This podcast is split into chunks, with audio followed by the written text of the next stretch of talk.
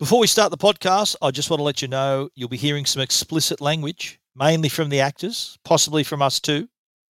You've been warned though. On with the show.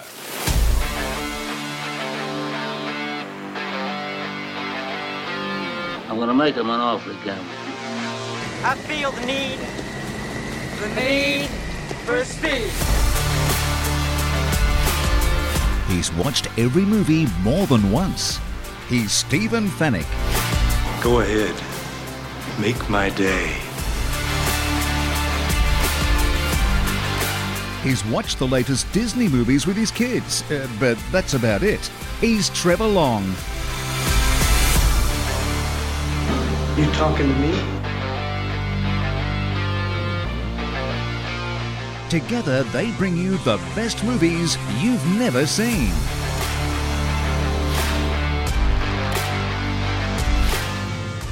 Will look for you. I will find you. And I will kill you. Rent, buy, or stream the latest and greatest movies on Fetch. Watch on a big screen Hisense TV.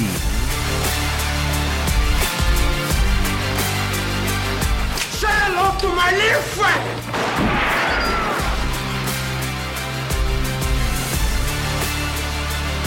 The best movies you've never seen. The first rule of Fight Club is you do not talk about Fight Club. With Stephen Fenech and Trevor Long. This is the captain. Brace for impact. Hello and welcome to the latest episode of the best movies you've never seen. My name is Stephen Fenech. I am a movie nerd, movie fan, whatever you call it. I watch movies over and over again. I watch all of them. But I'm joined by my good mate, Trevor Long, who's watched none of them. And that's the reason why we have this show in the first place. It is named after him, the best movies he's never seen. Trev, welcome. And you say this is one of your favourites. Oh, this is absolute smack bang, centre target bullseye. I've never heard of this movie. And a lot, a lot of people haven't. We're talking about A Bronx Tale. Now, a lot of people that I recommend this movie to, like you, say that exact thing. Never heard of it. Yet it stars Robert De Niro, Chazz Palminteri, who's a great actor as well, directed by Robert De Niro. We'll get into that as well. And it's just a great yarn. It's a really good tale. It was released in 1993 and it was based on Chazz Palminteri's autobiographical one man play. Now, Chazz Palminteri is Sonny in the movie. You've, so you've seen the movie. Sonny is Chazz. It's that's quite a famous uh, Yes. gangster style actor. He's always he always plays those roles. right. He's in Now, uh, Godfather was- of Harlem, isn't he? Uh, I think he is. Yes, Chazz Palminteri. Yeah, he's he was also in his one of his most famous roles was uh, the Usual Suspects. But talk about that another day. Uh, this was also the- A Bronx Tale was also Robert De Niro's directorial debut. Now we knew Robert De Niro as an actor. This was the first time he was not only acting but also behind the camera as well as a director. Now I mentioned this was Chazz Palminteri's autobiographical one man play that it was based on. So the story was adapted from his own experiences as a child. He witnessed a murder as a kid, as Wow. does the kid in the movie. His Wow. father was a bus driver named Lorenzo, who's also in the movie. So he's quite close to his life. His real name is not Chazz. His real name is Calogero Oh wow. Lorenzo Palminteri. Calogero, as we will find out, is the young kid's name in the film. So this Wow. is truly his early life story brought brought to the screen. It was originally a, a stage play, and he was actually approached by several studios to turn it into a film. But what they wanted to do, they wanted to just purchase the film rights off him and bring in other big stars. But Palminteri, he refused. He said, "No, no. If it's going to be made into a movie, I want to be in it. I want to write the screenplay, and I want to play Sonny, and they're not negotiable." And none of the studios agreed. They said, "No, thanks." They passed. But it was Robert De Niro who saw the scr- the stage play, who came and saw him and says, "Mate, whatever you want, we'll do it. I want to make this into a movie. We're 50 50 partners. All of Palminteri's p- conditions were met and they shook on it. It was a handshake deal and they made the film, A Bronx Tale. Wow. So it was. Uh, it was uh, sort of a from stage to screen, and I think a, a fantastic translation. Now, as you mentioned before, you'd never heard of this, so you had No. zero impressions about it. I imagine. No, I think that the um, I, I could tell from just the you know the the, the poster um, of its kind of era, um, and obviously Bronx. I, I knew it was New York based, but uh, yeah, man, I, I had nothing. I literally come into this flying completely blind, and I do think that you're right. A lot of people listening would be the same, and you know, people may have heard the name but not watched it, and I think there's a lot of people that just would never have heard of it. Yeah. Good thing about it, I think, being like that is that it's not built up too much for them. If they've never heard of it, they give it a go and they're pleasantly surprised by it. It do, it's not really, uh, you know, there's a lot of hype with movies and you think, yeah, it was okay, but this has no hype. No one's heard. Not many people have heard of it. But I, I, everyone I've recommended to uh, has has come back and said they enjoyed it. Wow. Uh, the the movie didn't. This wasn't an Oscar nominated film. It was quite a personal movie, as we hear from what Charles Palminteri went through when he was a kid. But I think this is sort of that perfect example of a, of a hidden gem. It's one of those little gems that people discover. And it also became, uh, I know a lot of people who are gangster film uh, fans, you know, people who like mob movies. This is kind of a mob movie as well, but sort of told from a more personal angle. So Mhm. I think that's uh, that's another appeal for it as well. Well, we're about to dive into the movie, but before we do that, if you haven't seen it, this is your last chance, your last exit before the freeway to watch A Bronx Tale and then maybe come back and enjoy it with us. Or if you've seen it, you can stick around. But if you haven't seen it, you can watch it on Fetch. Which is what I did. Uh, fired up the fetch box at the EFTM office and uh, used the voice search on the remote to just simply search for a Bronx Tale. It, it picked it up straight away, uh, and I was able to rent the movie and enjoy it. Now there are thousands and thousands of movies on Fetch that you can watch, and the great thing about that is you can. Uh, you can make a list of movies you want to watch. You can then, if you do love something, you can find actors or cast members that you want to watch more of their movies. It's a very deep system of, of movie archiving that allows you to find things that you really, really want to watch. And of course, they become part of your library if you buy them, and you can download them onto your mobile or tablet and watch them offline if you want as well. That's all part of the Fetch mobile experience. It's a deep experience, Fetch, and you can get a Fetch box from a whole range of internet providers in Australia. So ring and ask your internet provider, and if they don't have them, go to the big retailers and buy one yourself. Set it up ready to go to watch all the best movies you've never seen. Alrighty, so you've now watched it through. We're going to dive through it in a sec, but you now that you've seen it, what were your first impressions now after you've seen the movie? it's fun. It's one of those ones, and uh, we'll get through it as we as we get through some of the key parts of the movie. But it struck me very quickly that this was going to be one of those gangster style mob, uh, you know, New York. And I- I've become I've become a big fan of that kind of era genre. I don't know what you'd call it. You know, the Godfather of Harlem, those kind of those kind of things. I, I really do love. I love this kind of this uh, this era. I do quite love um, because it feels like it's a historical look back, and I get I'm actually really excited that it's it's somewhat a realistic tale because you know I do love my realism. I, I loved it. I really did. I thought it was a great movie. I I, I was hardcore into it. I think I even cancelled a meeting while I was watching. I went, no, I'm sticking to this. So I'm just going to keep going here. Wow, wow, It Trevor, was yeah, man. Yeah, yeah. Well, that's an easy thing for me to do, as you well know. But um, yeah, no, I loved it. I thought it was great. Um, such a great cast, and is one of those things that I don't appreciate enough about movies that you do. Is I when I look at this movie, I don't understand where these people are in their careers because, like, I look at Sonny and I look at Robert De Niro and all that, and I don't understand whether they're at the peak of their career or just coming on. And but it just I look at them now and I go, I know that guy, I know that guy, I know that girl. You know, it's fascinating to see now snapshots of people's careers, and, and this is this is a cracker. Okay, and your tweet, what would your tweet say on this one? I, I think I would try not to give too much away, but you know, New York gangsters is always going to be worth a watch. A Bronx Tale is no different, and with a cast like this, it's a sit back must must watch.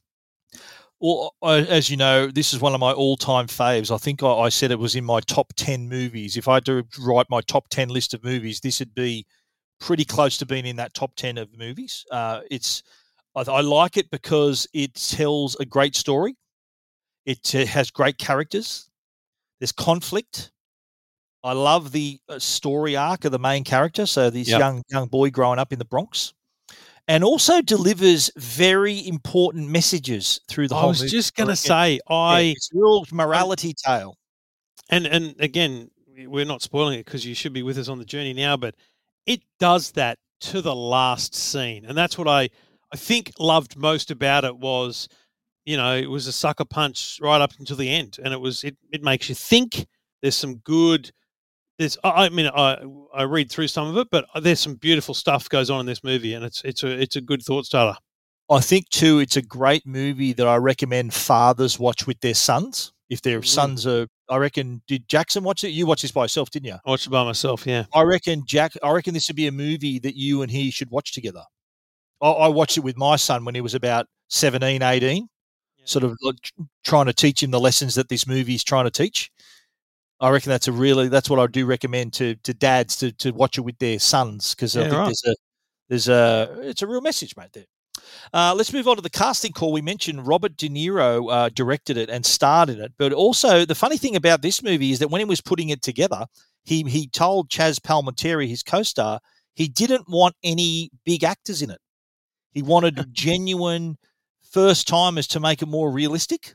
Right. So m- most of the parts were first time actors. Like the only stars in it were Robert De Niro and Chazz Palminteri. yeah. Joe Pesci had a tiny role in it. Think Yeah, Joe yeah. Pesci, Joe Pesci probably played the role as a favour to his mate Robert De Niro. So, mate, I need you for three scenes. Just help me out. Um, Chazz Palminteri plays Sonny, as we said, based on his life story. Robert De Niro plays Lorenzo, and it's it's unusual because Robert De Niro usually plays the mobster. In a lot of his movies, like Yes. Goodfellas, Godfather, he's usually the he's the complete opposite He's here. the opposite this time. So I reckon that was refreshing too, seeing him in this this working man, bus driver, you know, f- faithful father, and and you know, loyal loyal husband. And there's I so many, as you mentioned, first timers in it. But what I'm curious about, not not that you have to go into them all, but how many of them did go on? Like, do you know what I mean? Like, Yeah, a few. I'll, I'll talk about that right now. Actually, Lillo Brancato, who played the older Calogero, Mhm. he was actually he was noticed by a talent scout, and for a lot of his childhood, apparently he used to do really good impressions of Robert De Niro. and he was told, he was told often that he lo- he looked a bit like him, and Yeah. so when he when they, they were approached him when he, the scout approached him, he did his impersonation of Robert De Niro, and he got the spot the the role on the spot. They said, "Right, you're in the movie." and, and, the, and the woman who played uh, Calogero's mother, Kathrine Narducci, her name is, another first time actress. But get this, she was at the auditions with her nine year old son, who was there was an open casting call for the young Calogero. Mm. So she brought her nine year old kid and said, "Oh, is is it?" They, they saw that the role of the mother was open. She said, "Can I can I audition for that?" And they said, "Sure." And she got the part. So she turned up to get her son a job, but she ended up getting the job herself. Uh, so yeah, and, and as you saw, Lillo Brancato and Kathrine Narducci. Uh, I know Lillo Brancato was also in The Sopranos. Uh, Catherine Narducci also had like her career continued, and she was also most recently in The Irishman with Robert De Niro. Oh, with De Niro. Pacino, yeah. So she was in that as well. So her career went on from this point. Right, we're going to jump into the run through in a moment, but before we do that, I want to tell you about Hisense, our other great sponsor, and they're great TVs. If you're in the market for a TV, then you should give Hisense a look. They've got a great range of TVs, not only in terms of sizes, but also 4K, 8K. Uh, they, they've got their ULED technology with full array local dimming, quantum dot color. So the picture quality you're getting, but also the audio quality as well. Their TVs also have Dolby Atmos, so they sound great as well. So not only are you getting a great viewing experience, you're also getting a great audio experience at the same time. So it provides that whole experience for you to enjoy the best movies you've never seen. They do also come in large screen sizes, and our motto around here is go big or go home, baby. 85 inches. I think that's the new normal for a lot of people. So if you're in the market for a new TV, our recommendation is go go 85 inches. You're not going to regret it. The other thing too, Hisense TVs all come with a three year warranty. That means this is a company that backs their product, three years warranty. So that gives you added peace of mind. If you really want to enjoy the experience of the best movies you've never seen, watch them on a Hisense TV. If you want to find out more, head over to hisense.com.au.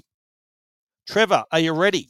Oh, I'm ready. We are going back in time to 1960 in Mm. the Bronx. I love this sort of the establishing shot. Again, a beautiful use of narration. So the, the Yes. Calogero narrates the whole film in, when it's needed.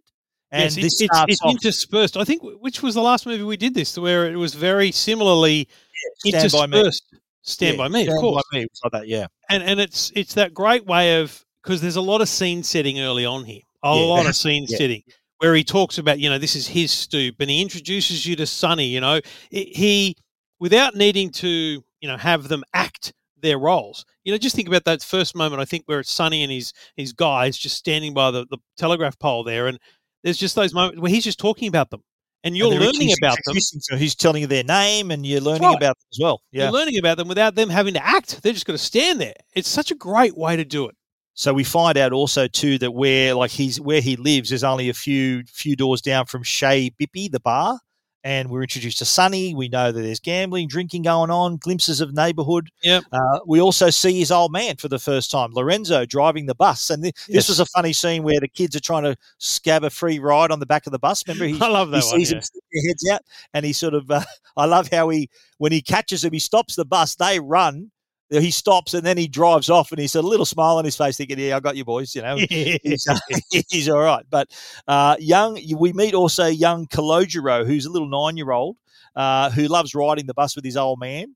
And he's told, remember, he gets off the bus and he goes, "Look, go straight inside. Don't go in. You know, get upstairs." And see, that's it's a really relatable moment as a parent. Doesn't matter whether you see we think about generations changing, right? In the '60s, apparently it was all you know free and kids did what they wanted, and there's a lot of that in this movie. But there's still that overarching dad, you know, basically drags his son along on the bus because you know he's he's got he wants to spend time with him. That's his spending time with him. But it's not like he just says, "See him, see him, mate. I'll be home after work." He's like, "Okay, you got to go in. You got to go upstairs." Go in, It's- go upstairs, It's the yeah. same protective nature that we have as parents, just with our kids going to the local shops, you know. And I- you know, I think that made it super relatable that he was just a dad. Yeah, a, protective dad, of course. He's Yeah. keeping an eye out for him. But uh, he didn't take his old man's advice, though. He sort of doesn't go straight upstairs. He sneaks into the back of the bar. And I love this sort of this short scene where you meet all the characters of the bar. Eddie the Eddie the Mush is a degenerate loser, Again, gambler. brilliant narration where it's Yeah. you know the descriptions of them is just so well it's so well scripted and delivered, but it's just a really nice way of of introducing you to these guys. I think Jimmy Whispers was another one, and Jimmy it's just this Frankie Frankie Coffee Cake, because his face looked like a coffee cake. That Oh, reminded me yeah. of Seinfeld. Remember the Drake's coffee cake in Yep, Seinfeld? yep. Um, so you you he's and while he's describing all of them, his mother suddenly snatches him away and takes him upstairs. But uh, you, you you knew that this kid, you sort of see Sonny, what he was seeing, and he's you know trying to imitate him, and he Yep. knew that these blokes were a big deal. But um, he's he gets home, he, his old man comes home, and he says, I think. Um, they, he serves up a steak on his plate. Remember, he goes, "Oh, I'm not in the mood for a steak." And his dad goes, "You know how many times I've got to drive the bus for that bloody steak?" But then his mother tells him uh, that he caught him at the bar. Your mother told me she caught you by the bar today. I was by the bar. Tell your father the truth. I was by the bar. So why'd you lie? I took a shot. Want to do something here? What am I going to say? Took a shot. Nice try, son. Thanks, Dad. Lorenzo, come on, please. How am I going to keep him away from the bar? It's like two doors away from the building. Daddy's right. You should listen to And him. you should shut up because nobody's talking to you. Give me a plate. So he's a cheeky little. I bug. took a shot. What did you lie for? I took a shot. Took a shot, that's right. but his old man tells him, "Yeah, so I've got a couple of tickets to Yankee Stadium." You know, he pulls out the tickets. Says, "Yeah, we're gonna we're gonna go watch uh, Mickey because Mantle." again, that's that really, and you see this a lot in American um, movies. You know, it was in bloody Cuckoo's Nest, but that that absolute passion for sport, which you know, obviously you relate to, but it's so much deeper than anything that exists in Australia outside of the the upper echelons of passion like you have. It's it's just it's just so deeply ingrained their passion for their local local teams. we're talking the '60s here, and Yankees were probably well, they were on fire at that time. That was Yeah. sort of a really popular time for them. Eh? They were doing really well. That's right. Um, So uh, next scene, we we see uh, little mates, and they're they're given they're given the bloody the fruit seller a hard time. Remember that they Yeah. uh, they were all testing each other. You know, Who, who's this? And he goes, "Oh, that's Sonny. That's for Jimmy Whispers." Remember, they're all imitating Yeah, all yeah, the guys. Uh, but then they see, I think one of his mates sees the the a bus drive up. Remember, and Yeah. a little little black kid in the back of the bus and the other the, his mate saying goes what are these niggas coming through our neighborhood? You know so you can tell already there's racial issues. We're talking early 60s here so it was a very sensitive time in terms of race relations in the us especially in in this part of the world in, in the bronx. So we we see we see them then they think they chase after the bus remember? And the old like lorenzo's home he says look come here. Remember he says to him come here now and when his his mates are running off to the bus that brings um Calogero back to the stoop. Yes. And I think that is also when he sees the fight over what he thinks is over a parking space. Yes. And then he sees sees Sonny come over, shoot this bloke in front of him. They rush all the cars away, and Lorenzo snatches him away, takes him upstairs. He hears he hears the commotion, and he says, "Look, let's mind our own business." But a few minutes later, though, they get a little knock on the door. How you doing? How you doing? Okay, good. I'm Detective Belsick. This is my partner, Detective Bella. Hello, son. How you doing, man? I'd like to ask your son a few questions. About what? There was a shooting in front of the building a little while ago, and we believe your son was there. Really? Well, he don't know nothing about that. Oh, we feel he does. There were people who saw him. Well, they're wrong. He don't know nothing. Listen, Mr. Anello, we could do things the nice way, or we could do things the hard way. All right? We can go down to I don't headquarters. care what and way do you do it. He don't know nothing. Daddy, I know everything. So he kind he gives himself up there, and then the next well, the next step. This hot mate, this whole thing is so well scripted and and shot and everything because there's so much interpretation you could take. Like you say, he gives himself away, but is he at that moment already so savvy that he can hear his dad saying he knows nothing, but he can pretend the innocence of oh no, I know what's going on, so that whatever he's confronted with, he can play the game. Like it's is it at that point that he realizes he needs to lie, or is it down in the minute when he's faced with a lineup on the street? By the way, Yeah, so Um, he's uh, they they they they think they're lined up along the wall. Yeah, just outside the bar.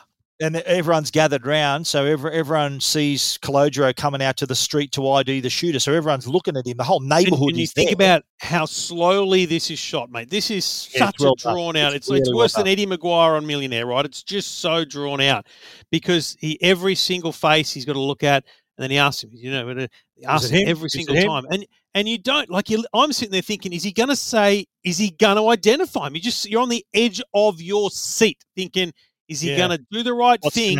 Yeah, Which, and you know, I'm already thinking the right thing here, mate, is to say nothing. yeah. Like, and this is this is the moral dilemma, right? Of of today versus then is do you say nothing? Like, obviously, today there would never be stood on a street with the person in front of them and all that kind of stuff. It's it's bloody fascinating. It's It- so it well is. done. Great shot where they're locked eyes. Like Sonny's looking at this little kid. The little kid's looking up at Sonny, and he says, "Nah, wasn't him." But No. uh, then his dad drags him away. We fooled him, Dad. We really fooled him. Yeah, we fooled him. I didn't rat, Dad. I didn't rat. No, you didn't rat. I did a good thing, right? Yeah, you did a good thing. You did a good thing for a bad man. I did a good thing for a bad man. I didn't understand that, not at nine years old. All I knew was a rat was the lowest thing anyone could be in my neighborhood, and I didn't rat. So that that was he knew he knew the deal back then. If you're a Yeah. rat, you're considered a low life in your And it neighborhood. just shows at nine years old how much you take in about the surroundings. Yeah. But you know, think about that De Niro line there. A good thing for Good a bad for a man. bad man, yeah. You can imagine, and again, you'd, I'd love to have seen the original script, the original screenplay, and all that stuff. But you can imagine the script said, um, you know, kid says I didn't rat, I did a good thing. Dad says a good thing for a bad man. Kid says I didn't rat, looking out the window. De Niro's delivery of just that line, right? He he goes, yeah, you did a good thing, and Mm. then he repeats, but he says a good thing for a bad man. I just, man, I, I that felt so natural. Do you know what I mean? Like Yeah. when you watch these movies and you think these people are just reading a script, but then it's the it's the actual beauty of the acting that that didn't feel at all like acting. That just looked like a Yeah, father and son yeah. walking up the stairs. It was so a good. great young, great little young kid actor, that bloke too. But what I think that, that line too also tees up the whole movie. We, Oh, the whole thing. up you know that he's going to be the little little Calogero is going to be in the middle of Sonny and his old man. So Yeah. it tees up the rest of the movie. And the next thing we see Lorenzo on the bus, they go out to City Island and they uh, talking about baseball. That you you you hear that the, he's got a bit passion about baseball, but he also lays a, lays a little life lesson on him too. Do I have talent, Dad? Of course you have talent. You got all the talent in the world. Can I be a baseball player? You can be anything you want to be. Remember, the saddest thing in life is wasted talent. You could have all the talent in the world, but if you don't do the right thing, then nothing happens. But when you do right, guess what? Good things happen. You hear me? So pretty, and and that what I love is that sort of we we come and revisit all these little things that are said during the movie. They sort of all, all tied together. Yeah, because at that point you're thinking he's trying to teach him a life lesson, but actually he's Yeah. being taught a life lesson by this whole scenario. Exactly right, and and not only by him, his old man, by Sonny, his his he's the environment he's in, Mm. but uh, the whole thing sort of comes into play. Uh, when he when he after they come back on the bus, you remember this bit where um, one of uh, Jimmy Whispers Jimmy Whispers comes onto the bus and Comes wants to onto the bus. Lorenzo, and he offers him um, a, a job like offers him cash to run numbers up and down the Mm, town, sort of working working for Sonny. I Yep. think as a I think what this is is a gesture to say, look, your kid didn't give us up. We This want to is- look after you. Because what you don't see here is it's like a second second movie of the whole from from Sonny's side. We're obviously seeing this from C's side, but from Sonny's side, it's like right that kid he just saved my life. Uh, what do we need to do to uh, keep him silent, but also thank him? And that's like okay, you go. His dad runs the bus. Just give him, offer him money. He'll be fine. There's no. Also, remember, this is a gangster. This is a you know a powerful man. There's no one that says no to this guy, so it's just assumed he's going to say yes, right? but he also then yeah he he says look you know he, he politely declines and yeah just just really illustrates just how you know he, Lorenzo's a straight guy honest hard working guy. Uh, he says look th- no politely no no, thank you and he uh, tells his wife about it. Remember his wife says you know what? We could use the money. He goes what do you mean? I don't want the I don't want that sort of money. That that he's he's really his morals are strong. I, I don't think he's he's not the sort of bloke you can that can be tempted off his off his morals like that he's really centered in, in his on, in the way things should be done. Um, C goes to confession, um, and funny line coming out. We'll, we'll, I'll play that line in the quotes later. The when he does his confession, and I think the, one of the line part of the line is there goes, "Do you know the fifth?" He goes, "What the fifth? I can't. Don't plead the fifth. He goes, "No, the fifth commandment." he was, he, he was Yeah, it's, so, uh, it's, a good one because it's like the kid know the kid knows the, the law better than the, the Bible. So uh, then uh, the the next thing, Sonny wants uh, he he's want, wants to see Calogero. He he hasn't spoken to him since since the Yeah. police lineup before, and he meets him for the first time, and he's he, he asks him, he goes, "Are you afraid of me?" He goes, "No," and he asks him, "Look, you know, sit next to me." And then he's I think he sees he's wearing a Yankees cap. He goes, "Oh, you're a Yankees fan, eh?" And he he goes, "Oh, you must have been upset yesterday." So you must be pretty upset after the Yankees lost. Bill Mazeroski. I hate him. He made Mickey Mantle cry. The paper said that the Mick was crying. Mickey Mantle, is that what you're upset about? Mickey Mantle makes hundred thousand dollars a year. How much does your father make? I don't know. You don't know. Well, see if your father can't pay the rent. Go ask Mickey Mantle. See what he tells you. Mickey Mantle don't care about you, so why should you care about him? Nobody cares. that that really rocked him too. That that from I think that you, you hear the voiceover.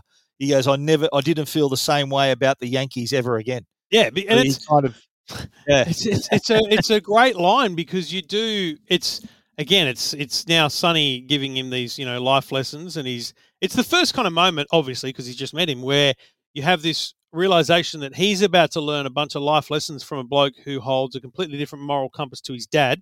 And that comes up because the Mickey Mantle thing comes back at him. He, he talks about it with his dad, but you know there is that that fascination we have for Uh, you know a superstar, a sports star, whatever it is, and you don't realize that there would be one in a million of them that actually, if you met them, would have any care about you. Yeah. You know, and I think it's really really. changed I actually do think it's a good yeah, lesson. changed the way he thought about him, didn't he? Next thing we see is uh, Calogero serving in the bar. Remember, he was uh, working Yeah. the tips and playing dice, and he This was little uh, tiny kid walking amongst these giants, and you know, it's it's so well shot because it's it's made out to be so packed, and this kid just barging through, just delivering the drinks. Really well done. but then he starts rolling the dice, remember, and down the basement. And I think the mush the mush wants to have a bed. He goes, no. He goes, I don't even look at your face. Get him in the bathroom. Remember, he puts him in the Keeps- bathroom. keeps sending him to the starts bathroom. Will Ends up with like three of them in there. Cake was in there. The fat dude was in there. Puts the mush in there, and uh, so that that sort of starts this relationship they have. And he he says in the voiceover, he goes, "I was getting two educations: the Yeah. street and school." And Sonny gives him the cash, and he goes, "From now on, I'm going to call you C." So they they start out as mates. And Is that the moment also that, that he, he he says to him, he says like a do- like he I don't know how much it was a dollar, and he goes, "You kidding me?" Like he actually talks back to him. Like he he kind of says, "That's not enough. What are you talking about?" Yes, he wants more I just cash. got you all that "Oh, is that it?" cash. Is that it? Yeah, that's right. And, and that's the beautiful thing Yeah. is it's that's where Sonny realizes this kid ain't Yeah. no slouch. He's not just like Yeah, he actually right. sees something in the kid there. I love that. Absolutely, yeah. But uh, from that point on, though, we we noticed that Sonny, uh, you know, takes a liking to the kid, and he Yep. said he then says, yes, people in the neighbourhood start treating him different.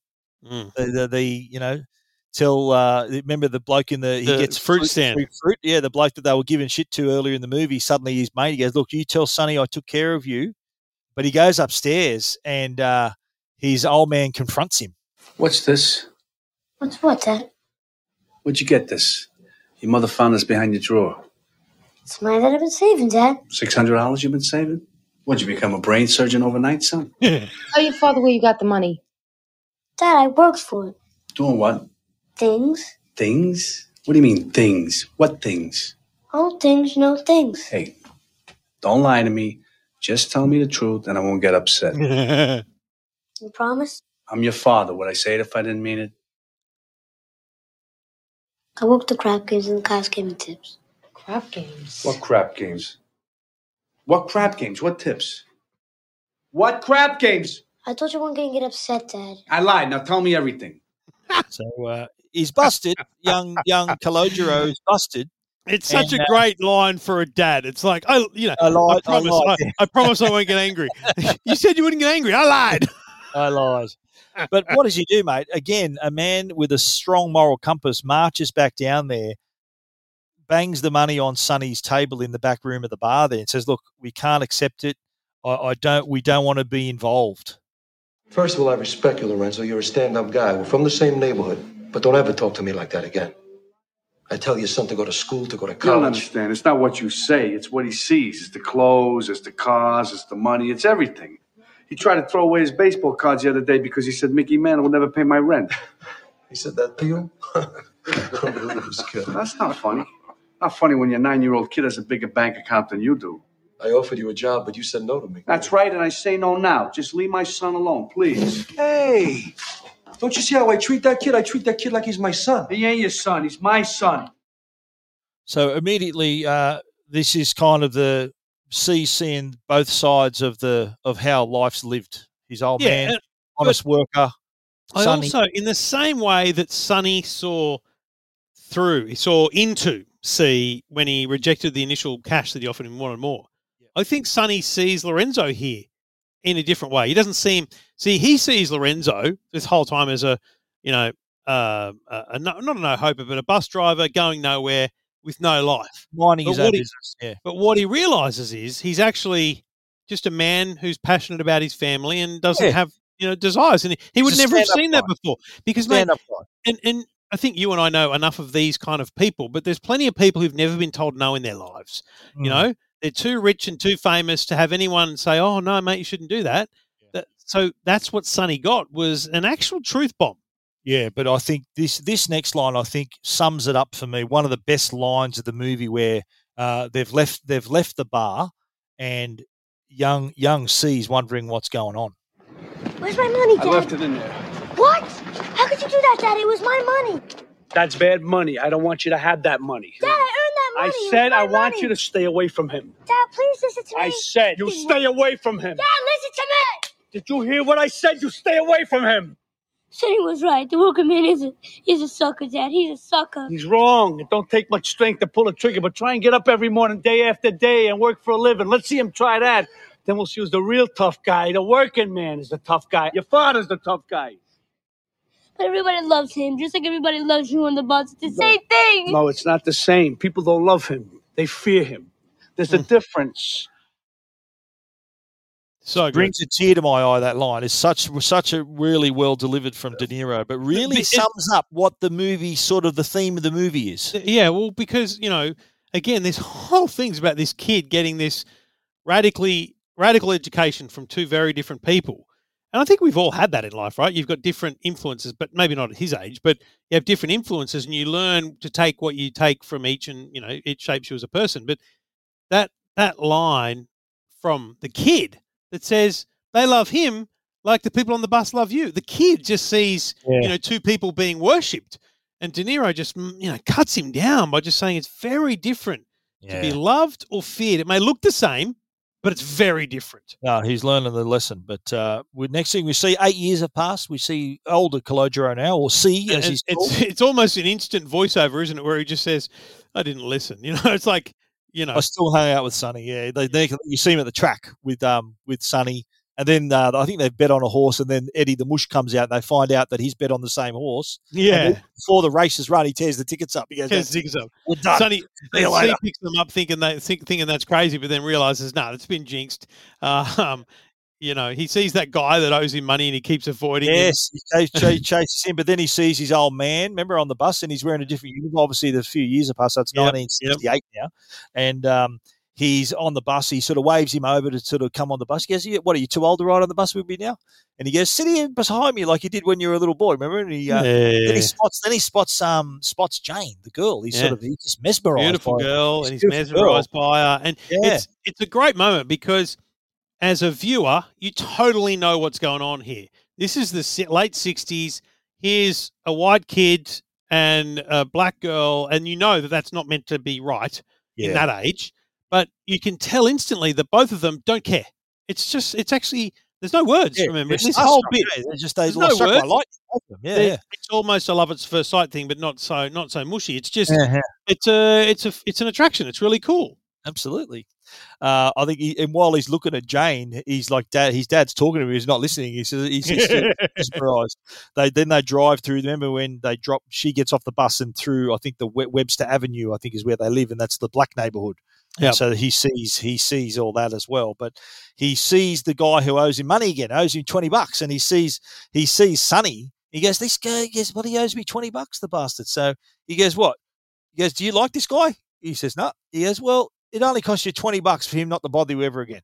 So you got off, you got off light, and he sort of said, "Yeah, you're right. That's a good point. That's a great point. Not a isn't it? not a bad way of looking at it." and then they have a little conversation. Sort of, he's. Uh, I think he asked him about what what do you do because he'd been in jail. He goes, "What do you do?" With yeah. He goes, "There's only three things you can do, kid. You know, work, work out, uh, you know, sleep, or bloody get in trouble." He goes, "What did you do?" He goes, "I read." He goes, "I read," and he, and he says he read about Ma- uh, read Machiavelli Machiavelli. Is sort of the um, you know whenever people talk about being a Machiavellian sort of you know the scheming sort of person. So, Yep. um, but then they have the conversation, and again, this sort of comes up the whole loved or feared sort of thing. Is it better to be loved or feared? It's a good question. It's nice to be both, but it's very difficult. But if I had my choice, I would rather be feared. Hmm. Fear lasts longer than love. Friendships that are bought with money mean nothing. You see how it is around here. I make a joke, everybody laughs. I know I'm funny, but I'm not that funny. Hmm. It's fear that keeps them loyal to me. He says it's uh, Again, it, it puts them at, at polar opposite ends of the spectrum. He knows full well now that his dad and it confirms fear what is- his old man said before. Remember, he said That's they right. don't love him, they fear him, and he was he confirmed it, that. it, it confirms it, but it also confirms how different their moral compasses are. Here's here's one guy, his dad, that thinks that it's better to not be feared and to have people love you for for what you are and what you do. And here's this other guy he's being strongly influenced by who genuinely believes essentially the complete opposite. Yeah, It's great.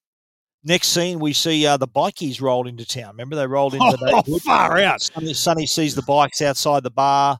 What's the what's the moment what's the moment that happens that, that triggers them, that tips them over the edge? Well, no, I think no. They first they wanted to stay, and he goes, "Oh no, get out!" And he goes, "Oh no." And then Sonny comes in. and He goes, "Okay, you guys just want to drink? Sure, you can stay." He goes, "Oh, thanks, mate. They think it's all good."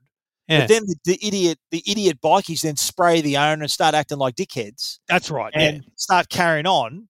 And then Sonny, Sonny decides to take some action. Hey!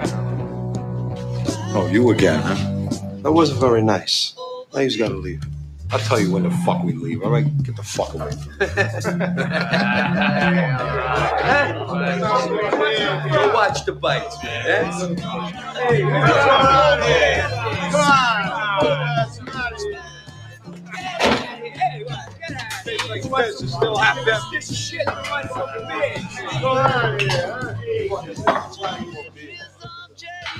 Now you just can't leave. I will never forget the look on their faces. All eight of them. Their faces dropped. All their courage and strength was drained right from their bodies. They had a reputation for breaking up bars, but they knew that instant they made a fatal mistake. So basically, they get the shit beat out of them and Oh, their big time. and smash their bikes as well. By the way, I loved having the Beatles back there. Like that's a Yeah, great, eh? 1969 song come Well, together. Little, So little bit of trivia. That song. This is supposed to be 1968. The Well, that song came out in 69. Came out of 69. So it, it must be 1969 now. I'd say, but maybe time has passed, so it's not quite the era that uh, a lot of fans of the movie think it is. Uh, next thing we see is. Uh, did you recognise the bloke that was ha- showing them the guns? No. Uh, I think his name in real life is Victor Lombardozzi. He was he's been in The Wire.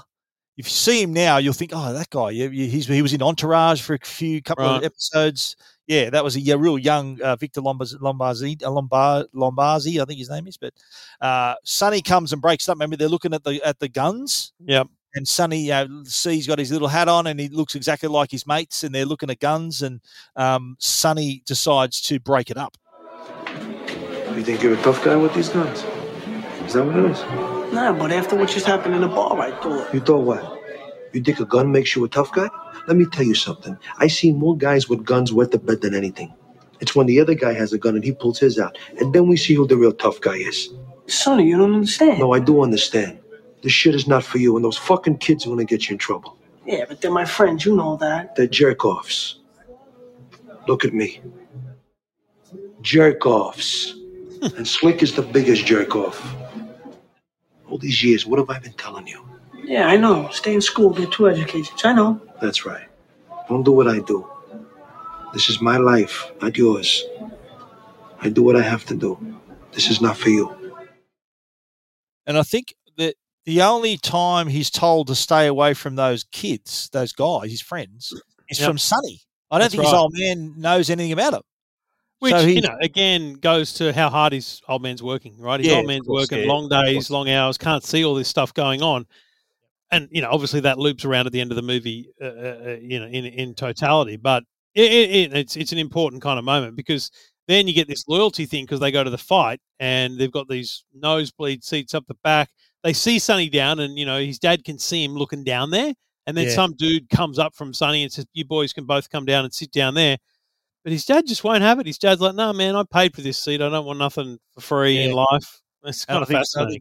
Calogero was sort of tossing, toss, thinking about it. And he goes, "Oh, he goes, that's not very nice." He goes, "I bought these tickets. If you want to go there, you go." He goes, "No, no, sorry, Dad, I didn't mean it. I'll stay here with you." There's a moment where he thinks about it though. Yeah, oh, for sure. Yeah, and it upsets his old man too. But um, anyway, they're back in school, and C sees uh, the girl he likes. Remember Jane? Well, he doesn't know. He doesn't know her name's Jane just yet, but Oh, he, yeah. uh, he he wants to go talk to her. So he goes to talk to her outside, and he finds out that she's just moved there from Brooklyn, and then he asks to uh, walk her home.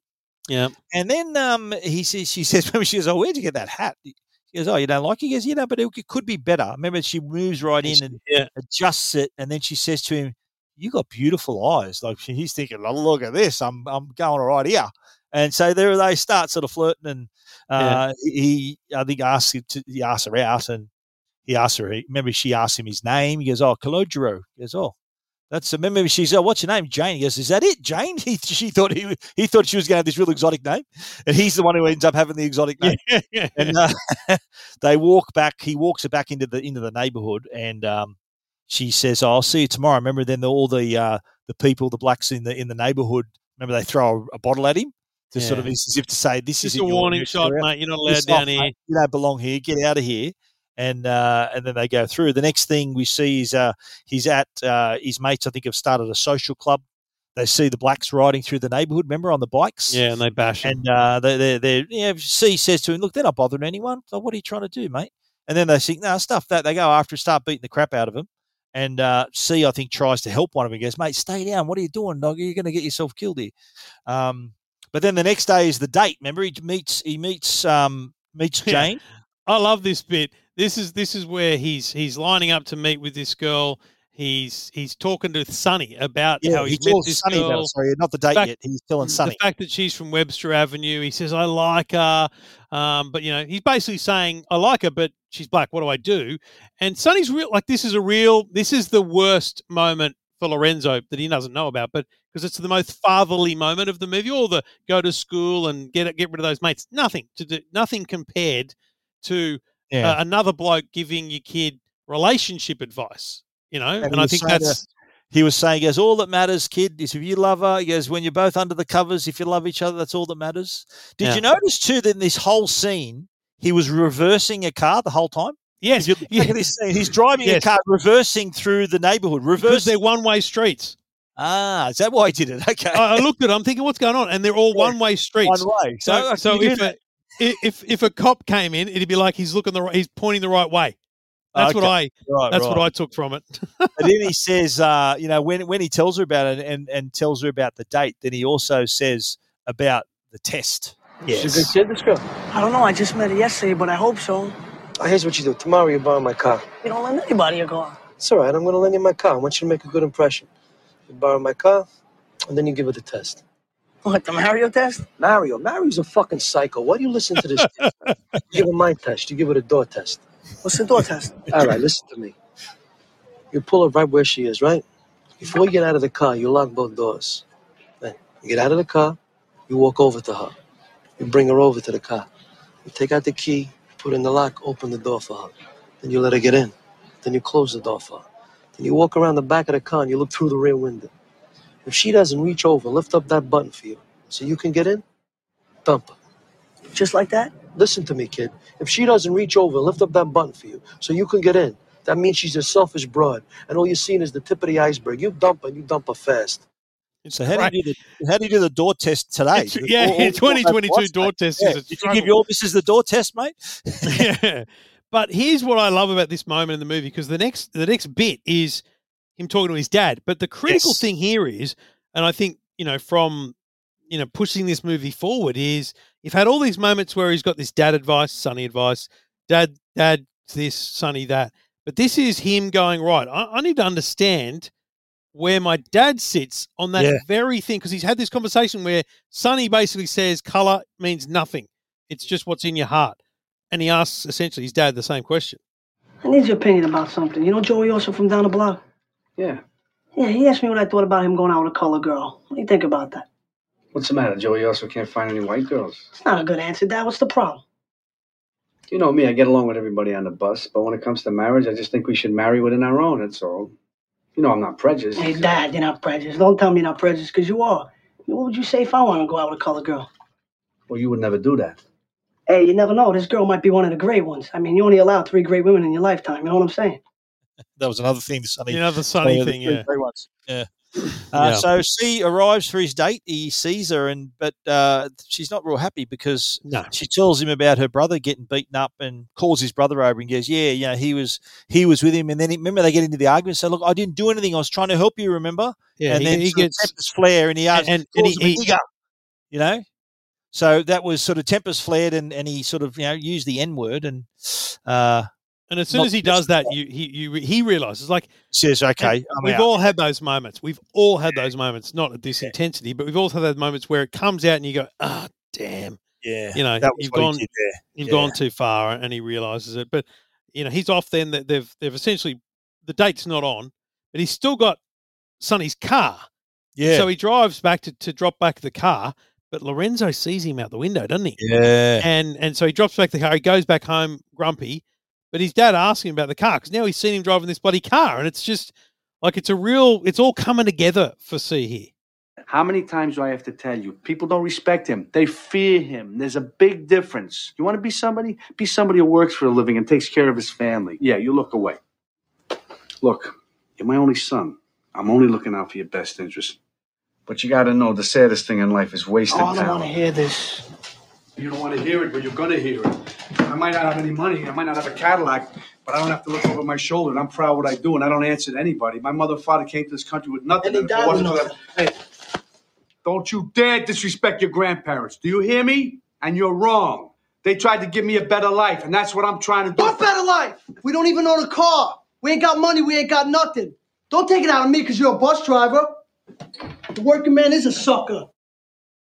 So yeah, tempers flare there. He hasn't had the best. Uh, he's the Jane. Jane basically said, you know, the, the brother came over and that, that blew up in his face, and now his old man's uh, having a having a drama with him as well. But mate, it doesn't end there because once he gets back to the bar, Sonny grabs him. What's going on, Sonny? Ah! After you picked up my car, where did you go? I, I drove around a little and then I went to go pick up Jane. Why? Jane, was there really a Jane? Talk to me. Sonny, what is it, Sonny? After you dropped that car off, it didn't start. We lifted up the hood. There was something on the engine. It didn't go off. Now you tell me. You tell me how the fuck that got on there. And where did you go in my car? I remember I picked it up. Yeah. I drove right to the school and I locked both of the doors just ahead. like you told me. Don't lie to me. Where did you go in my car? Sonny, I didn't do anything. I swear, Sonny, please. Don't fucking lie to me. I didn't do anything. I swear, I just went right to the school and that was it. I swear to God, why would I want to hurt you? You've been like a father to me.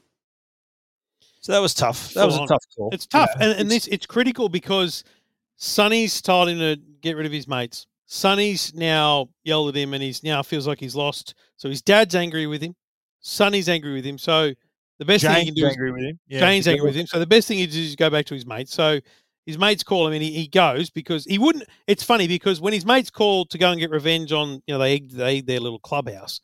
He wouldn't have gone if he hadn't had the argument with his dad, hadn't had the drama with Jane, and hadn't had the issue with Sonny. Any one of those three things not happening might have prevented him from going with his mates, but he does. They're all cruising along to go and get revenge. He's got Molotov cocktails in the car. Yeah. And it's it's it's yeah, horrible. And, yeah, it's, and C was dying inside too. The, he was saying at the at the time, he said, "Oh, I wanted to get out. I didn't know what to do." And uh, but what ends up happening? Sonny bangs on the bangs on the window, drags C out of the car, Mm. and takes him away. So, but when he was in the car, he noticed there the Molotov cocktails and the, all this fucking stuff going on in the car. He's thinking, "I want out. This is he, What he am I doing saying- here? Yeah. kept saying, "I kept hearing the voice of my father. Don't blow at C. Do, do don't don't do the Go there, see And anyway, Sonny ends up coming in and rescuing him, taking him out of the car. Yeah. And uh, when they're in the car, this is the first time they've spoken since he accused him of the bomb. Remember in the car. So uh, this was sort of a, a, a little confrontation they had in the car as well. I can't believe it. After all this time, you don't even trust me? Listen, it's not that I don't trust you. It's, uh, No, I'm not gonna listen. You don't even believe me that there even was a Jane. Don't you think it could have been in the car when I picked it up and that me and Jane could have got killed? Never thought that, did you? Don't you trust anybody? no. It's a horrible way to live. For me, it's the only way. Not for me. Again, So, so yeah. fascinating because you know he's meant to be getting these life lessons from everyone, and that's I guess it's life. He's he's he's now realizing that what he's always seen as being the better life, Sonny's life, is actually horrible because not, you know if yeah, you can't yeah. trust anyone, it's it's not a Well, great way to live, and it's now he wants to said live. that He, goes, he said that, well, no, that's Not not, how me. I want to live. He says, not for me. But uh, when he gets out of the car, he finds out that the girl came, Jane came looking for him. And so uh, he, he chases after her to see if he can catch up. Hi. My brother told me the truth. You did try to help him. Told you. I know, I know, but he took it out on you. It's okay. I understand how he felt. I'm glad you understand. Oh, you looking at? Mind your own damn business. Get back in your house. It's all right. Let him stare. Give me a hand. Come on, give me a hand. So they, they they've he's he's not he he says you know, I don't care who sees us. Yep, you know, he doesn't care. hands in the street. He doesn't care. And then I think he asks. He goes, Mary says, you know his mother's Italian, right? He's Italian. He goes, can you make sauce? and she goes, what? She, he goes, oh, don't worry. And then uh, then he remembers that the um the guys are going to their neighborhood. Remember? So Yeah. he's thinking, oh shit, where are your keys? Give me the keys. And he puts her in the car, and then he watches and sees what happens. So she's in the car now. And then she reaches over. and he yells out, Yes! See, I knew you were one of the great ones. Great. what are you talking about? I never got to get to it. So, I laugh every time he's using yeah, loud, yes, really loud behind the car. You think, what's this bloke doing? But what's what's fascinating to me about this whole transition, right? Because we're about to transition into a pretty pretty detailed part of the movie. But you know, you, he's you know Sonny, he's with Sonny. then the girl's there, and she finds out the Yeah. truth, and it's all good. They're kissing. He's she's she's the one. She passes the test, and there's no urgency to it. This is the only thing I struggle with a bit in the movie is he's realised that they've got to go warn the brother. You got to get in the car, but there's not. I know that's the only moment to do the test in the car in the movie, but it's not like there's any urgency. No, it happened to be that time, but I think he, he know, remembered but- that- that they have to get over there. Yeah, yeah. Even, uh, even in the driving scene here, there's not a lot of urgency in the driving, and I think that that whole realizing that he's got to go and stop the idiots from doing the thing. yeah. uh, yeah, I feel like I didn't realize what was going to happen, and now that now that I know what happens, it's like, dude, you didn't really try very hard. But anyway, it's it's not. It's it's kind of you could call it a plot hole, but it just felt a bit weird. Okay. Well, I, I felt the sort of the, the movie was starting to accelerate from here. So all the Oh, all yeah, bad- 100%. all the bad things that were happening to to see. Then Jane passes the test. That's kind of a positive. Then he then then we find out that his mates they they're shooting up the stores, throwing the Molotov cocktails at the bloody at the at the in the neighborhood there. But Yeah. one someone throws the Molotov cocktail back in the car, ignites all the other ones. They all get they all get killed. The car blows up. They're all dead. So he's he he turns up, sees their bodies on the ground covered in Oh. blankets, thinking, "Fuck, that could have been me." Sonny saved my life, and he was grateful. Then he remember there was a bit of tension, and the, the blacks that were in the neighborhood saying, "Oh, "What do you know? Get out of here! What are you doing here?" So he runs back to his neighborhood, wanting to see Sonny and patch so things up. now, yeah, he goes, mate, he goes, you saved my life. He wanted to tell him what happened, and uh, he, he, they they go through the bar, and he was saying, I remember the the line he used at the time. He goes, everyone was smiling except this one person. It's And so well shot. This Yeah. scene is so well shot because it's a packed bar. There's a lot going on. Everyone's happy, as he says, and again that narration kicks in so well because narration and and the and the shot of this one guy just not happy. It's not Serious uh, yeah. it- but it doesn't it doesn't strike you as anger in that moment. I didn't realize what was going to happen at all. Um, it was just like why is why is that person like that? And then he just puts a gun to Sonny's head and, and blows him away. Yeah. And it's like, wow, shoots him, that just happened. yeah, so- Holy shit! Everyone was everyone was smiling except this bloke who just killed Sonny, and we find out that it was the son of the man that Sonny killed outside his house all those years ago. Man, So if that's not one of the greatest Yeah. script writing, storytelling, yeah. Circles of life situations, I, I, I'll find Yeah. me a better one. Do you know what I mean? It was, it was a bit of a shock. Eh? You didn't expect that to happen. It No was quite, quite way. a shock in the story. And then next scene we see we're sort of near the end of the movie here, where it's Sonny's funeral, open casket, lots of floral arrangements, and I think um, C saying he goes, "Oh, everyone, all these gangsters think that the bigger flowers that are sent that means they care the most." Get it? goes, but so, you know, Sonny was right. He goes, he he didn't. it- nobody cares. Everyone was sort of talking and laughing in the background, thinking, you know, this bloke's gone. We're going to have to move on and work for someone else, sort of now. And I think uh, he was up there by the casket telling Sonny, you know, she passed the test. You remember she the test Yeah. that he suggested she passed. I wanted to tell you, you know, you say he wanted. Oh, he wanted. I wanted to tell you, you saved my life. Yeah. Um, but then, then we see This is where uh, Joe Pesci this walks in, other isn't guy it? walks in. Yeah, we see we see Joe Pesci's character walking. You don't remember this? Yeah, the baseball bat. You were the guy that got hit with the baseball bat, right? Yeah, I remember. I was there. I saw the whole thing. I know, kid. Sonny told me what you did. Listen, I've been away, but I'm gonna be in the neighborhood now, taking care of things for a while. If you need anything, I want you to come and see me at the bar, okay? I think I'm gonna give the bar a rest for a while, but thanks anyway. It's okay, I understand. Was that fight really over a parking space? No. So we, find, I think he asked him that when he was a young kid. He asked, well, the first time he met Sonny, he says, "Was that was that fight over a parking space?" And that sort of we we all those years later, he's still wondering that. But Carmine, we realise he was the guy who got hit by the baseball bat at the very start. You don't even see his Yeah. face at the start. So it's a bit of a surprise when you see Joe Pesci at the end there. But what was touching, I think, to me was that Lorenzo came as well. Dad, what are you doing here? Came to pay my respects to your friend. Are you okay? Yeah. Dad, I'm sorry if I ever hurt you in any way. It's okay. Everything's gonna be okay. Sonny, I want to thank you for saving my kid's life. I never hated you. I guess it's that I was just mad at you because you made him grow up so fast. May God have mercy on your soul. So yeah, he. Uh, I think that was really that man, was big of, that was super super Lorenzo to turn up. Yeah, that was really good of him turning up and sort of paying his respects. You know, it means he's a he's an upright bloke. He's a he's a stand up guy. It's also such a great thing to analyze and look at and go, you know, he's obviously so in between the you know the the bar killing and the funeral. Um, C's obviously told his dad exactly what happened that night because he thanks him for saving his life and stuff.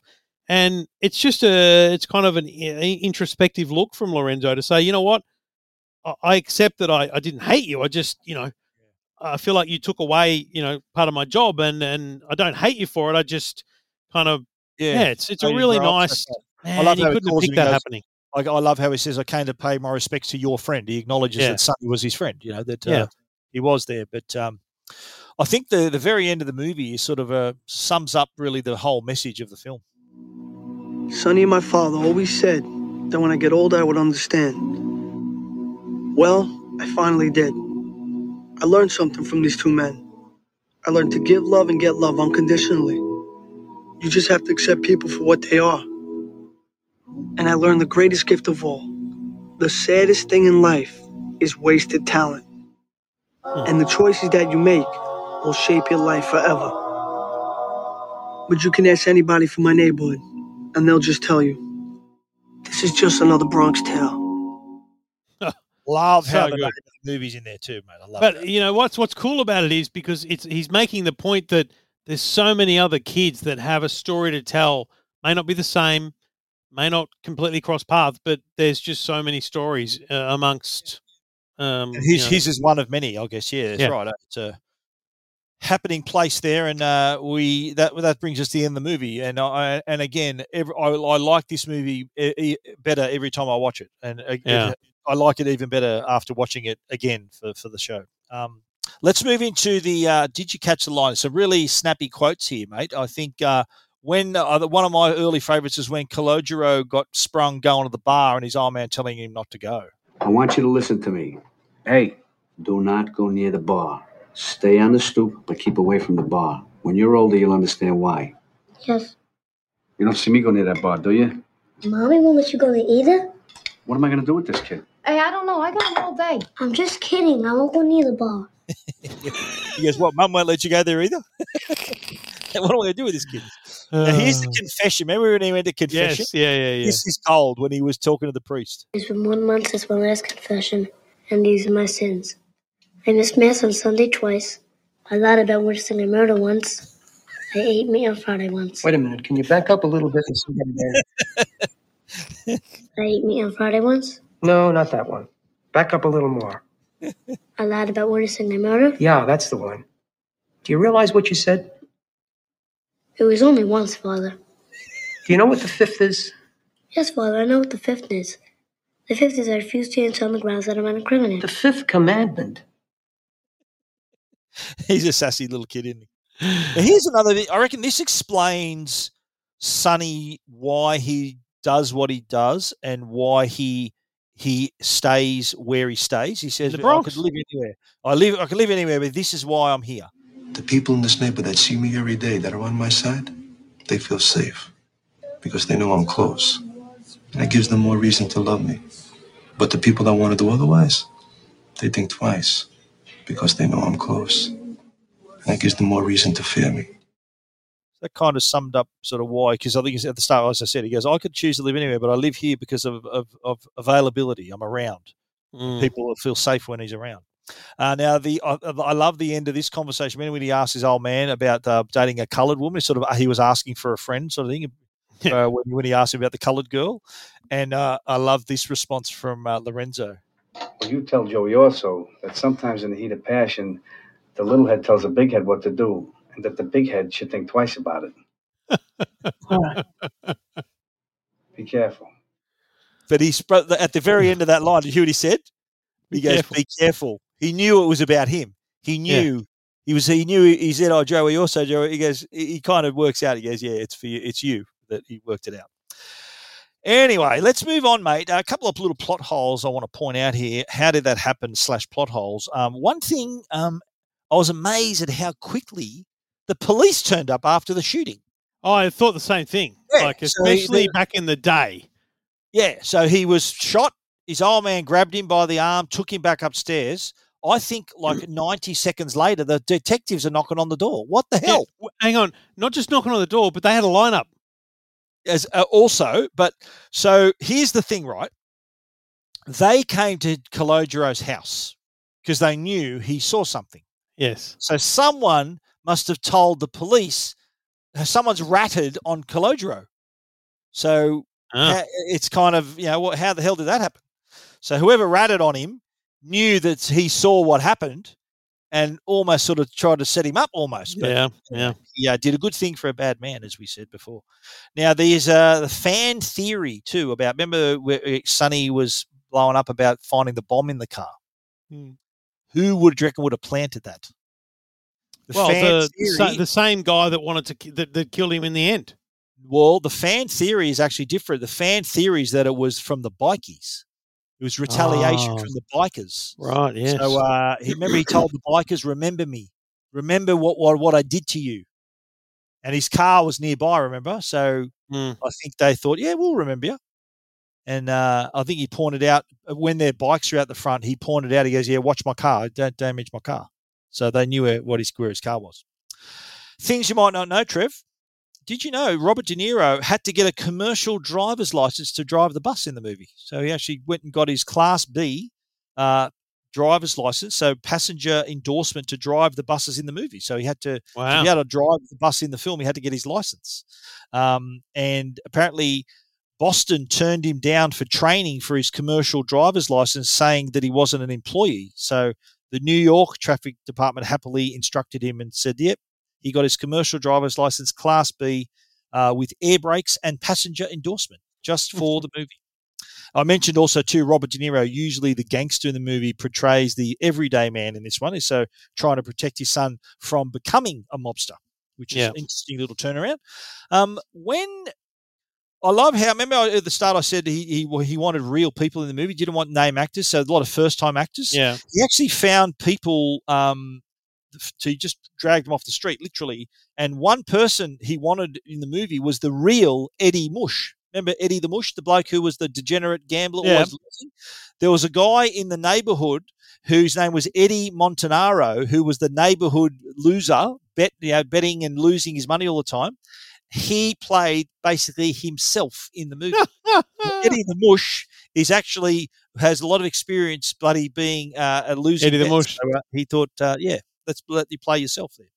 The original 1988 production that Chazz Palminteri did, remember the one man, the one man Yep. show, it actually reopened uh, on Broadway at the Walter Kerr Theatre on in 2007. So after the movie, the movie came out in '93, and Yep. then in 2007 they thought, you know what, let's let's put the play back on, and it ran for 111 performances, closed uh, nearly a year later in 2008. And Wow. Chazz Palminteri still performs his one man play in 25 cities a year. So he tours the show. And uh, they also debuted a musical version of A Bronx Tale in 2016, No, which was me. also co directed by Robert De Niro. That's that's a hard no from me. Musical. Did you notice? I know you're a car guy, mate. Yeah. Did you notice what sort of car Sonny had? Uh, it was a big It was Cadillac, a wasn't it? 68 Cadillac DeVille. There you go. convertible. I, I knew you would have picked that. Uh, now, the guy who shot Sonny in the end, Yep. the guy, his name is Philip Garbarino. Apparently, he was the actor who was neck and neck with uh, with Brancato to play the older Calogero. Ah, right. So the- he was the guy, the other option, so he never got that part. So he got the part of uh, killing Sonny. Smaller Fair, role. fair come down. Smaller role. now, one thing, and you're a baseball guy too, right? Yeah. If you to keep a real sharp look early in the movie when it's 1960, Calogero's wearing a baseball jacket, and the lower part of the jacket says the Mets on it. Oh, there's no Mets back then. There were no Mets until 1962. So uh, some sharp eyes out there. At the time, no team named the Mets and no announcement of the Mets until 1962. That is a Bronx Tale, mate. I want love to hear your wrap up and rating. I'm a massive fan. I will watch it again. I think. and I think you're right. I might watch it with Jacko. That'd be fun. Yeah, uh, this is a nine out of ten for me easily. Um, it's very much rewatchable as well. I understand. This is one of those ones I get. I get why you like it. It's a great story. There's I can see overanalyzing it would be an easy thing to do. Um, I love the the messages in it, and mate, just just generally, I, I think the last I don't know how many minutes it is, but from the moment he kisses her onwards is probably the most like it's just such a dramatic escalation of a movie and escalation and then uh, you know res- um, Resol- resolution. resolution it's Yeah. it's yeah really well done Satisfying. Oh, a really satisfying movie. Sort of ties it all all the loose ends together, Yeah. and and you learn it's not something. like he it's not like he leaves the funeral home and you're thinking well are you, are you friends with your dad like what's the story Yeah. like it's great it's established. Absolutely right.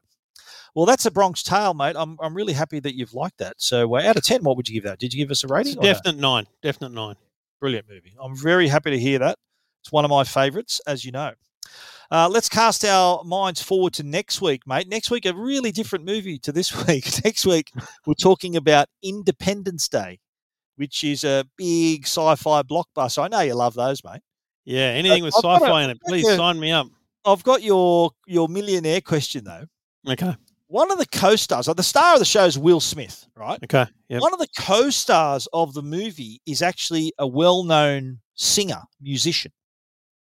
Is it A, Eddie Van Halen, B, Harry Connick Jr., C, Michael Bublé, or D, Sting?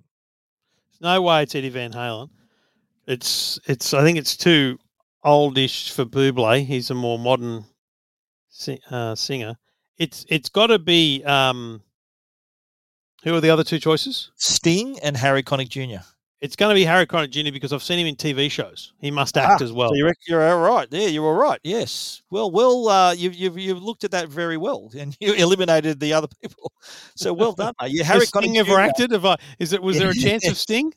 Uh, Sting's been in lots of movies. Oh, okay. He's been in a few movies. Oh, yeah. okay. But um, uh, as has I don't think Michael Bublé's been in movies, but Harry Connick Jr. as you're right has been in, on TV and acted before, and he is the co-star of Independence Day, which was this blockbuster sci-fi movie that came out in the mid '90s. And we're going to cover it like a tarpaulin in next week's show, the best movies you've never seen. I look forward for us going over that movie with you next week, Trevor. Until then, goodbye and big thanks too to our sponsors Fetch and Hisense. Trev, looking forward to diving into Independence Day with you next week. Whatever it is, I can't wait.